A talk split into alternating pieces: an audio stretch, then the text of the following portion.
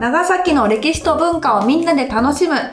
長崎ラジオ。この番組は長崎が好きすぎる品川と長崎にあるカフェと宿ルート店主の岸川と鹿児島出身で長崎のコーヒー店に勤務する森本が銀河系で一番面白い長崎のあれやこれやを楽しく語らう番組です。はい。はい。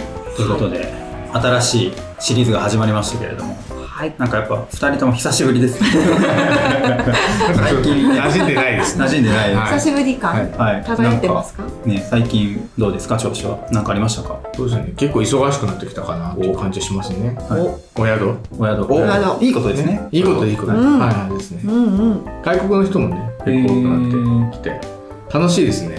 うん。一緒にドライブ行ったり。ええすごい。ー夜夜景見に行ったり。昨日一昨日かな、はい。そうそう。昨日一昨日はあのあそこのなんだっけ？鍋冠山？ーお夜がー。綺麗なとこしておもてなし。おもてなしされてる。楽しいですよね。あー。そうそうめっちゃ喜んでくれるんですよね。そうそうそう。そうなんですそういうの僕あの本当は好きなんです。国際交流に促進で大好き、はい。えーめっちゃいいじゃないですか、うん。い。いですね。そんな昨今です。うん。はい。アンナさんはどうですか？私はね変わらずですけどもあのーやっとね暑さがね長かったのが和らいで、と思ったら急に寒くなりましたよね、ううんん。そしたらねホットコーヒーがね美味しいのよ。間違い美味しい季節なんです。そうはいですね。い。やいい季節がちょっと来たなとしみじみしております、うんいいですね。二人ともなんかコメントがお宿屋さんのコメントと コーヒー屋さんのコメントで本職の話で。いいですね。本当に戻ったって感じ。あーでもなんかわかります、ねやっと戻れたなっていううん。日常に戻ったとした感じですねなるほどなるほど。僕も長崎の山の上で日常に戻ってのほほん暮らしてたんですけれどただですね我々がこう日常のほほん暮らしている中でうん。も最近気になるのがちょっと世界に目を転じてみるとイスラエルとパレスチナの紛争とか、うん。ウクライナとロシアの戦争とか、うん。なんかそんな暗いニュースもね、うん。あってなんかこう戦争とか争いみたいなこともちょっとこう日常に入り込んできているような最近だったりしません。か、どうでしょううん、ね。しますもうなんか携帯でニュース見てももうね絶対毎日、うん。あーって思ってね見,、うん。見てますけど、何もできない、うん。何もうできない。感じ、ん。そうですね何もできないっておっしゃったんですけどでもですよ。う んこんなこんな時こそ、うん。ながらじでお二人に紹介したい人物がいてですね、お。何もできないじゃなくてその人物を知ろうということでうん。今日はですね雨の森宝州という人物をお二人にご紹介しようと思います。あ雨の森。名前が綺麗。雨の森。ね自然の。雨雨の森。雨の森。雨に森木の森になんか香りっぽい方になんか九州の州に似たさんずいついてる州、うん。雨の森はい宝州さんっていうんですけど、うん。なんかそういうなんか争いとか戦争とかの時代だからこそこう知る価値がある人物でして、うんねあの二人の目が点になって誰この人、うん。本当知らない 本当知らない。いや結構ニッチな人物うんで、うん。初初見です。初見。僕もこっちに来てから知ったんですけど僕ねこの人めちゃくちゃ好きでうん。お好きすぎてこの人のゆかりの場所を訪れたりお墓参りとかしたことあります。うん。もうフォ大ファン大ファンです。大ファンなんですけど。ファン。そう。ファン。で今日はねこの人を2人に紹介しようと思って、この人がどんな人物で、うん。なんで僕が紹介今日しようと思ったかの話をちょっと軽くしてもいいですか、うんはい。で雨の森宝州さんってどういう人かっていうとですね江戸時代の中頃に対馬で活躍したお役人さんです。うん。対馬さん。長崎の対馬そう、です。まあ、正確に言うと儒教の学者さん儒学者うんさんなんですけどちょっとリスナーさんに補足すると対馬ってどこにあるかっていうと、うんうん。九州北部の離島で朝鮮半島にめっちゃ近い。うん大体あの朝鮮半島まで50キロぐらいかな対馬の北北の方がなんでそういう場所なんですけどその朝鮮半島で朝鮮との外交実務に携わったことでこの雨の森宝州さんは知られている方です主には。外交。外交に携わった人うん。お役人さんってう。んうんうんそんな方なんですけどなんで僕が今日この雨の森宝州さんをお二人にそしてリスナーの皆さんにご紹介したいかというと彼のね思想がめちゃくちゃ面白いんですようんうん考え方が。うん。であの現代を生きる僕たちにとっても学びが深いと思って、うん。今日ねお話ししようと思ってます。うん。はい。で思想って言ったんですけどズバリ彼の考え方思想どんな感じだったか一言で表すとうん。外国の人と友好的な関係を築くには相互理解と対話が大事だよって言った人です、うん。うん簡単に言うと、うん。なんか字面で言うとなんかすごいうん。なんか薄っぺらく感じるかもしれないですけど まあ当たり前じゃねえか、うん。うん相互理解と対話、うん。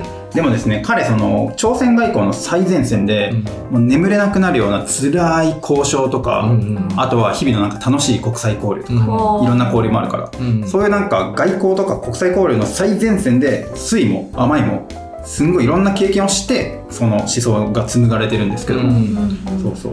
相互理解と対話が大事だよっていう彼の言葉をちょっと今日は追ってみようと思ってます、江戸時代半ば？江戸時代半ばの人です。鎖国半ば。そうなんですよ。鎖国中なんですよ。ですよね。そうですね。はい。ね。うん。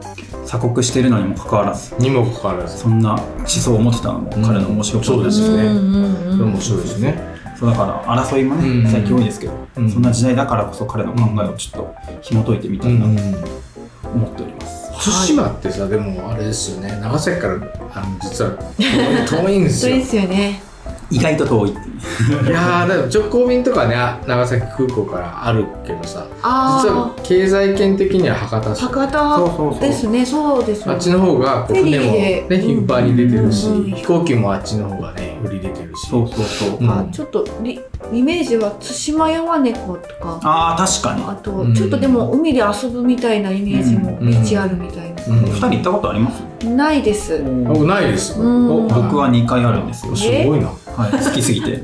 あ。雨の森報酬が。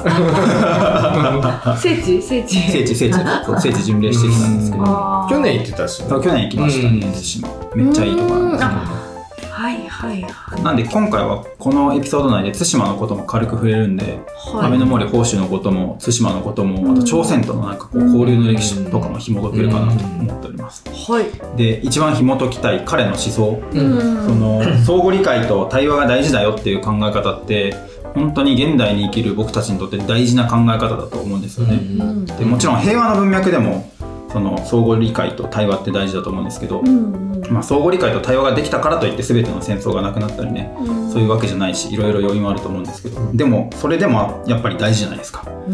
でもなんかそれだけじゃなくて現代って外国の方とか異なる文化価値観の方と交流する機会増えたなって思って、うん。2つあって1つは、まあ、純粋に海外の人とか、まあ、自分と違うこうなんていうんですかね場所と暮らす人とのコミュニケーションとか触れる機会増えたじゃないですか、うんまあ、旅行もあれば仕事もあれば、はい。あとはインターネットもあるから。うんうん。世界中つながってるしっていうつながりもあるし、それだけじゃなくてプラス最近なんかそのテクノロジーの発達とかで社会の移り変わり激しいじゃないですか。うん。うん。だから多分ね結構ね世代間でも価値観異なってると思うんですよ。ね、うん。ああね。感じます。はいはでその僕とその上の世代おじいちゃんおばあちゃんの世代って違うと思うんですけど下手するとそんぐらいの大きな差が僕と今の10代の人でもあるかもしれないなと思っていうん。テクノロジーと社会が変わりまくって、なんでその何ですかね横にも縦にもうん。空間的にも時間的にも自分と異なる文化価値観を持つ人とコミュニケーションする機会増えそうだなと思って、うん。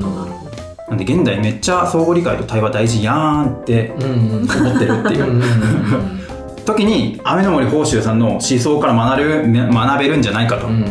今めっちゃ大事なところで感じた、学べるんじゃないかと思ったよという、そうですよね。特に鎖国の時期にね。ねそういう環境でそういうの大事って思えるってだいぶすごい。進んでますよね。マジすごくないですか、うん。それをねどういう人かちょっとうん気になってきます。どどうやってそんな思想に至った？の、うん。男性ですよね。あ男性です。確かになんかあのアニメの漫画家さんの名前って 報酬。報酬報酬だ。小説家とか。はいはい。そんな感じのもしかしたらここまでで女性だったらちょっといろいろ。女性でもいいかもしれない。はいはいはいはい。そうそんな意味も踏まえて、うん。雨の森報酬さんを学ぼうと思ったんですけど、はい。まあ、それだけじゃなくてあれですよ純粋になんか長崎と、まあ、そして日本と朝鮮の交流の歴史も味わいたいなと思って、うん。ね、アンナさん大好き。そう意外と知らないんですうん。BTS、はい。はい。ね、朝鮮との交流の歴史を紐解いたら、ねうんうんいいかなと。うん。雨の森報酬さんは本当にね日本と朝鮮の交流の架け橋になってしまうんですよ、うん。あの向こうの人からも結構慕われてる。うん。そうそうそうそう。そんな人なんです。でですね今回のテーマあの雨の森報酬さんなんですけど、えー、と本シリーズ全5回で、うん。えー彼の生い立ちとか活動とか思想について追っていこうと思います。で今回はプロローグ編ってことで、ああの雨の森宝珠さんの思想についてさっきざっくり相互理解と対話が大事だよって言ったんですけど、まあ、ちょっともう少し詳しく彼の考えとか思想をうん。今回お話しして、次回のエピソードから生い立ち話していこうかなと思っております、よろしいでしょうか？はーい。はいじゃああの本エピソードでも一番美味しいところなんですけど、うん。あの雨の森宝珠さんのユニークな思想考え方を大きく3つあるのでご紹介していきます、はい。よろしいでしょうか？ははい。鎖国時代の江戸時代の日本でうん。彼がどんなことを考えてたのか、うん。いきますね。うん。うん。一つ目外交に関する考え方。彼がどんな考え方をしたか。一つ目外国と良好な関係を築くにはさっきと繰り返しになっちゃうんですけど相互理解と武力に頼るんじゃなくて対話によってえー物事を進めるのが大事だし、あとは誠実な心を持ってえー相手と交流するのが大事だよっていうふうに言ってました、なんか言ってみたら普通なんだけど、普通に。普通なんだけどでもこういうことでも鎖国ですからね。鎖国してる時にこういうことなかななかかなか言えないですよね。ですよね。まあでもぶっちゃけ言ってること普通ですよね。普通そうね、相互理解ももう、そうだよ、そうだろうまあ難しいのはこの普通なことが忘れられちゃうっていうのが難しいところかもしれないですね。うん。日本はこの後あの韓国とも難しい歴史を抱えることになるんで、うんこの普通なことがいかに忘れられやすいかっていうのも。そうですよね。でさっきの言ったことをちょっと細かく見るとですね相互理解に関しては相手国の文化とか慣習とか言語にちゃんと詳しくなって相手国の事情とか心情とかを理解することが大事ですよと、うん。お互いにこういうのを理解しましょう。うん。で対話に関しては軍事力の行使とか軍事力による威嚇じゃなくて過去どういうふうに問題を解決していったかの前例を見たり、うん。あとはなんか道道徳心とか理性に基づいてお話で対話によって物事を解決しないとそれは最終的に解決できないですよみたいなことも言ってると。うん。対話は大事だよ。うん。うん。最後に、まあ、お互いなんか誠心誠意嘘偽りなくちゃんと交流することが大事だと言っている、当たり前なことを言っている。ですよね。でも当たり前だけど外交とかになったらそうですもんね。こうお互いこうね利益が違うから。うんうんぶつかりそうですもんね。駆け引きしたり、うん。あとはこの当たり前がね忘れられちゃったりもするな。ら、うん。まあ、そういう外交に関する思想を彼はかなり声高に強く主張した方で、うん。2つ目のユニークな思想を紹介しますね。これ結構面白かったです文化に関する思想。うん。彼どういうことを言ったかっていうと民族とか文化はそれぞれ対等でありますと。うん。で本質的な優劣は特にないんだよっていうことを言ってます。うん。だからどの民族が優れてるとかどの文文化が優れてるとかはない。本質的には対等であると、うん。はいそうそう、あ言いたくなっちゃいますもんね。うん、俺がって。そ私が。うん。う そうそう。だって今の日本とかさ、今の人でもさすごいなんか進んだ国のねことをねうん。羨んだり、うんあめっちゃ先進的な国だな。あそこがもうナンバーワンだな、うん。あそこを見習うべきだとか言ったり、うん。それの反動でなんかいや日本が最高だから？みたいな。ナショナリズムみたいな。うん。感じになっちゃう人いるじゃないですか。はい昔も一緒で昔ってアジアにおける先進国って中国だったんで、うん。まあ、中華思想って言ってね中国ナンバーワンだぜうん。中国が世界の中心だみたいな。は中国も思ってたし周りの国もわ中国すごいなって思っていっぱいもあったしいや日本もすごいよ日本の古くからの伝統すごいよっていう そういう人もいたし今も昔もそういうのと変わんないんですけど、うん。そうじゃなくてみんな対等だよと。本質的な優劣ないよっていうのを昔から言ってたっていう。うん。ううんんで彼もう一個面白いのがそれも踏まえた上で自分たちの価値観だけで相手の言動とかを判断するのは危ないよって言ってるんですよ、うん。なんか前のながらじのエピソードであの麺をすする音とハンカチの話したの覚えてます、うんうん。しましたね。あれと一緒なうん。日本人ってラーメンをこう麺類をすすって食べるじゃないですか、うんうんそれをヨーロッパの方とかはあまりその、ねうんずるずる音を立てるのは好ましくないと思ったりして、文化の差がある。うん。一方でヨーロッパとかあとアメリカの方かな。今もどうかわかんないですけど鼻水をこうハンカチで噛むみたいな、うん。鼻をハンカチで噛むみたいな。それって日本の文化だから見たらちょっとどうなってんのってな鼻水ハンカチで 噛むみたいな。うん。洗うの大変や洗うの大変だしそれポケットに入れるのね。まあ今どういうふうな、ね、感じになるのか本当に鼻噛んでるのかわかんないですけど、うん。ね自分たちの価値観で相手の言動とかを判断するのは危ないよっていうのを言ってる。うん。確かにって感じですよね。でなんか国家間のとかい民民族間のいざこざは意外とそういう小さい誤解から生まれるよみたいな。うん。気をつけようねみたいなことを言って、面白いなって。いううん。なんかすごいグローバルな視野を持ってますよね、うん。面白いです最後彼のユニークな思想を紹介してもいいですか、はい。彼あの言語に関する思想もかなり面白くて雨の森宝珠さんすごいのが日本語朝鮮語中国語の3カ国語をマスターしてるんですよ。マスター？ペラペラ。えなんかあの外国の支社の人に冗談で「あお前言語うまいね言葉うまいね。全部ペラペラじゃん、まあ、特に日本語うまいねお前。どこで勉強したん?」みたいー、なそんなことを冗談で言われるぐらい。え3つの言語に通じてたそうですでもうただ言葉ができるだけじゃなくて通訳の人とかも言葉だけじゃなくてその裏にある文化とか慣習とか彼らの国のことをちゃんと知らなきゃいけないよみたいな。うん単に言葉の技術者になるんじゃなくてちゃんと文化とか知った上で学問とか教養を収めなきゃダメなんだよっていうのを言っていると、でそういう彼の思想に基づいたなんかねあの朝鮮語の教科書をたくさん作ったりうん。その通訳さんを養成する学校を対馬藩で整備したりと教育にも尽力されている方です、彼が作った教科書がね明治時代まで使われてたらしい。うん。すごいですね言葉に関してもねうん非常にそういう進んだ考え方もした方でしたなんかこうやっぱ外国の言葉を学ぶってなんか謙虚ですようね、んなんかやっぱ相手を知ろうっていう気持ちが強いからそういうふうに学んだんですかね。ねそううん真摯な姿勢ですよねうん。紳士。紳士 誠実。そうそうそう。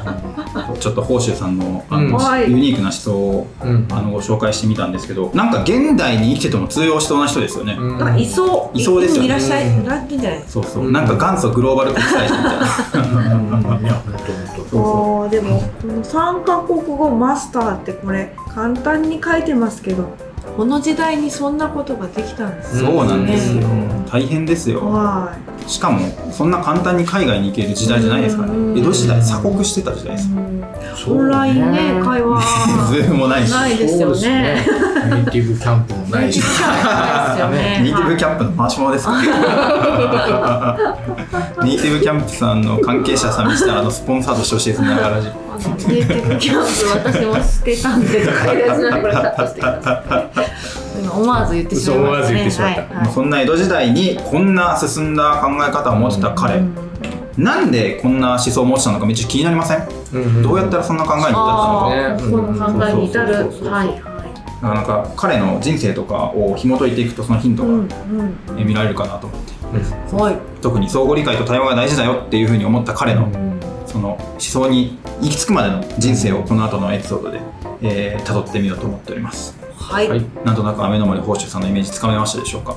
はい。はい。はい。では次回から本編、えースタートしようと思います。また次回に続きます。